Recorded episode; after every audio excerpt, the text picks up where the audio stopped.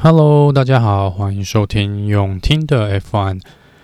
这集应该是我们车队专辑的最后一集。那呃，压轴的呢是我们的红军 Scuderia Ferrari。那法拉利呢，我们又通称它为红军，应该是已经算是一个 F1 的象征了。那也是目前唯一一支车队从 F1 的创始元年呢，一九五零年就一路出赛到现在的车队。法拉利呢，这个车队呢是由 Enzo Ferrari 在一九二九年所创办。最初这个车队主要是要用 Alfa Romeo 的赛车来去进行比赛，两边一直保持着合作关系，一直到一九三九年才算正式的拆伙。那一九三九年开始呢，法拉利就开始尝试打造自己的赛车。一九五零年正式的参加 F1。从一九五零年到现在，红军没有一年缺席。那如果你是从二零一零年以后才开始看 F1 的车迷，或是近几年才开始追 F1 的车迷哦，你可能不会去体会到红军有多厉害。但是在过去呢，红军可是站常常站在 F1 的顶点，在综合数据上呢，红军仍然是 F1 中的佼佼者。有多少的车手都是抱着想要加入红军的愿望来进入 F1，甚至于把红军当作是 F1 最高的殿堂。然后也是他们 F1 这个生涯所最想待的车队哦。红军一直以来呢，其实都是用自己的引擎来比赛，当然也是 F1 主要的引擎供应商之一。就像之前提过的，呃，大牛 Red Bull 跟小牛这个 Toro Rosso 呢，都曾经使用过 Ferrari 的引擎哦。那目前二零二二赛季呢，还有在使用 Ferrari 引擎的，除了红军本体之外呢，还有这个 Has 车队以及 Alfa Romeo 车队哦。这七十一年七十一年以来呢，红军一共出赛了一千零三十二场比赛，拿下十六次的车队冠军，十五次的世界冠军，两百三十七次的分站冠军，七百七十三次的颁奖台，两百三十次的杆位，然后两百五十四个 Fast Slap。以车队来说呢，他们综合的胜率约为百分之二十五，得到呃这个世界冠军的几率约为百分之二十哦。那单场的平均胜率大约为百分之二十三。那在这个呃车手的部分呢，比较知名的有 Niki Lauda，有 Sebastian Vettel、Kimi Raikkonen、Fernando Alonso，还有那位传奇人物这个 Michael Schumacher。也因为是最元老的车队，红军至今仍保有相当多 F1 的记录哦，像是刚刚有提到的最多次的车队冠军十六次，最多次的世界冠军十五次，最多次的初赛，最多场的胜利，最多次的 One Two Finish，还有最多次的杆位，还有最多呃次的预赛第一排起跑的位置哦，就是我们就是。所谓的一二名都有法拉利包办的状况，那就是有七十九次，还有最多的最快圈数。这些记录呢，都不是现在的 Mercedes 或是 Red Bull 可以轻易达成的。即便是元老级的 William 车队跟 McLaren 车队，也还需要一些时间来追赶这些记录。当然，这是在红军无法再缔造任何新的记录的前提下，才有追上去的可能哦。那我想有在追 F1 的车迷呢，应该都会知道这是不太可能的事情，除非红军这个近几年就退出 F1 哦。那接下来呢，我们很快的回顾一下红军的历史，因为历史真的蛮久的。好，那我们大约可以分为几个时期啦。那第一段时期呢，是一九五零年到一九六四年这十五年哦。那这十五年呢，红军是算是 F1 的开国元老。那在这个期间呢，就已经达成了不错的成绩。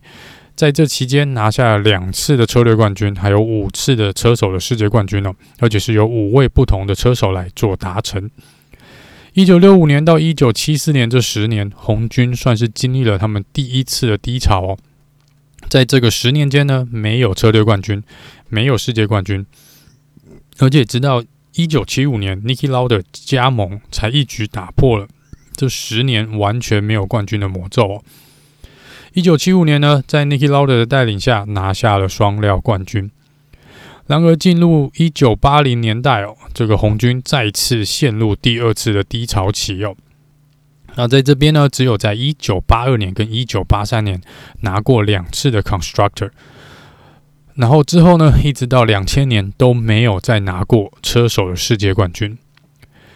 我想以现在大多的车迷来说，Ferrari 这个名字呢，能够这样深深的刻在我们蛮多车迷的心中，应该大多都是源自于那一位传奇的车手 Michael Schumacher。Michael Schumacher 跟红军应该是不可分开的一个呃象征跟代表哦。他是于一九九六年加入红军，直到二零零六年才退休。由他率领的红军呢，在这期间缔造了五次的世界冠军，呃，也就是两千年到二零零四年五连霸，还有六次的车队冠军，一九九九年到两千零四年的六连霸哦。在这期间呢，拿下了七十二场的分站胜利。二零零七年，Michael Schumacher 离开，由 Kimi Räikkönen 接手带领红军，再一次拿下双料冠军。然而，Kimi 呢，也至今是红军最后一个车手的世界冠军哦。二零零八年是 Felipe Massa 对上 Lewis Hamilton，那在这一年呢，红军算是险胜，拿到了车队冠军，但是在车手的部分呢，输给了 Lewis Hamilton。那这个也是红军至今最后一次的 Constructor Championship。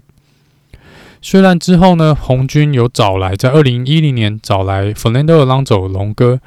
在二零一四年找回 Kimi Räikkönen，二零一五年拉来了 Sebastian Vettel，甚至于在二零一九年正式扶正 Charles Leclerc，但是在直到二零二一的赛季呢，到目前为止都还无缘再去争夺车队或者车手的世界冠军。虽然说已经很久没有拿到世界冠军的头衔，但是红军呢依旧是站稳第二到第三名的车队哦，并没有像是 Williams 或者 McLaren 那样经历了更低的低潮期哦。而二零二零呢，应该是红军创队以来算是最糟糕的一年哦，基本上呢连一胜都没有，然后最终的车队排名呢还是落到了第六名，这是过去四十年来呢最糟糕的一年。二零二一，由于 Sebastian Vettel 转去 Aston Martin，他们红军找来了 Carlos Sainz。那在二零二一的下半季呢，终于有一点点回神的感觉哦。那再次回到了车队总排名的第三名的位置。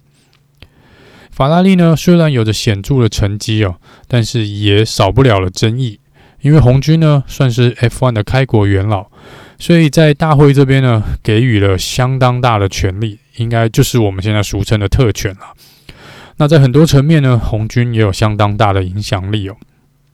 像是我们一般每年车队这个奖金的分配啊，红军甚至于有所谓的特别的分红奖金哦。所以他们呢，就算这个没有拿到冠军，他们拿的钱呢，可能还是比当年拿到冠军的车队多。但可别以为只有 Total Wolf 跟 Christian Horner 呃，可以跟大会在那边吵来吵去哦，或者是私下在 Team Radio 上面呃瞧一些事情。红军的地位呢，跟红军在背后的这个权力呢，绝对是不亚于 Toto Wolff 跟 Christian Horner，甚至于在其他车队来说呢，都无法撼动这个红军某种程度上的特权。所以我们在之前呢，常常看到，如果呃有人提出想要去大改一些现有的一些规定，例如想去碰红军享有的一些特权哦，例如权利金的部分，这个特别奖金的部分，红军呢通常都会威胁说，那不然他们就退出 F1 哦。但是这些威胁呢，大多时候就没有然后了，就是不了了之哦。但是大会这边呢，基本上也不见得会呃让红军吃亏啦，应该这样说。以过去的这个历史记录来看，红军也许不是什么东西都要得到，但是他们绝对有那个能力去阻止他们不想要发生的一些事情，而让。至今让蛮多车迷不开心的 Team Order，某种程度上来说呢，也是红军开搞的。应该说，就算有人比他们开始早开搞这个 Team Order，但至少呢都没有闹到台面上哦。红军呢算是把 Team Order 玩到台面上，让大家都知道的推手。但是红军呢也是完全没有在怕的哦，就算有再多的批评，他们还是一样照样玩他们的 Team Order。如果是两千年之后才开始追 F1 的车迷，应该最有印象的会有两次哦。我个人这边是有两次，那有一次呢是在两千零二年奥地利站，Rubens Barrichello 拿到了杆位，从起跑就没有让出第一名的位置过。跑了七十圈之后呢，车队竟然叫他在终点线前慢下来，基本上是把车停下来让 Michael Schumacher 超过他。而当时 Michael Schumacher 并不是紧贴在 Rubens Barrichello 后面，而是落后了蛮大一段距离。这一站我永远忘不了 Rubens Barrichello 在颁奖台上的神情，也忘不了 Michael Schumacher 的尴尬。还有在转播上面看到无数车迷无法相信的表情哦。那其他车队呢，之后也有样学样哦，基本上就是把 Team Order 拿到台面上来讲，也没有再怕转播被转播出去哦。而到二零零三年呢，这个大会正式禁止了 Team Order 这个行为啊。但是我们的红军有在怕吗？完全没有，只要不要说出来是 Team Order 就好了嘛。所以在两千一零年的时候呢，二零一零年那个有名的呃 Felipe Massa 的 Team Radio 就是 Fernando is faster than you。好，那这个当然玩这种小把戏呢，是还是被有舆论啊，当然还是会有很多人去做抗议。红军呢，因此被罚了十万美金。接下来比较大的争议呢，应该是在前几年哦，二零一九年那一年呢，红军呢在可能莫名其妙的状况下，忽然发现红军整个动力大幅的提升了。就是一个莫名其妙提升引擎动力的一个事件啊，那那这个当然呢引起了 Mercedes 啊或者 Red Bull 这些车队的注意，然后并且提出了申诉，因为红军的输入栏的速度大增，因此大会开始着手调查。然而在调查后呢，竟然说正因为侦查不公开哦，然后就跟外面讲说这个已经跟红军私下达成了某种协议，没有什么罚则，没有取消资格。呃，基本上呢，大会那个报告如果看完，你应该会觉得嗯。就是说，红军的确有违规，但是因为我们私下达成的协议，所以啊，就这样吧。所以调查完呢，你就看到这个红军必须回归到他们原本引擎的动力模式哦。所以你就会发现，在二零二零年呢，那个相当惨的那一年呢、所以更加的让人怀疑红军呢一直有一股神奇的特权或是神奇的力量呢，可以在幕后去做一些呃他们想要做的一些动一些手脚啦，应该这样说。然而，不管过去的大小争议，又或许近年的表现不佳，我想红军在 F1 的地位应该是没有真的被动摇过。即便已经将近十五年没有夺冠，但那一天呢，我相信迟早会再到来。我相信他们车队里面也是这样相信的。也许那一年呢，就是二零二二年，今年也不一定了。好了，那以上呢就是这个车队专辑最后一集 Ferrari 的一个简介哦。车队系列也暂时告一个段落。希望大家会喜欢。那接下来呢，有时间的话呢，会用一到两集呢，来为我们今年二零二二的二十位这个车手呢，来做一个简介哦。好了，那我们就下次见吧，拜拜。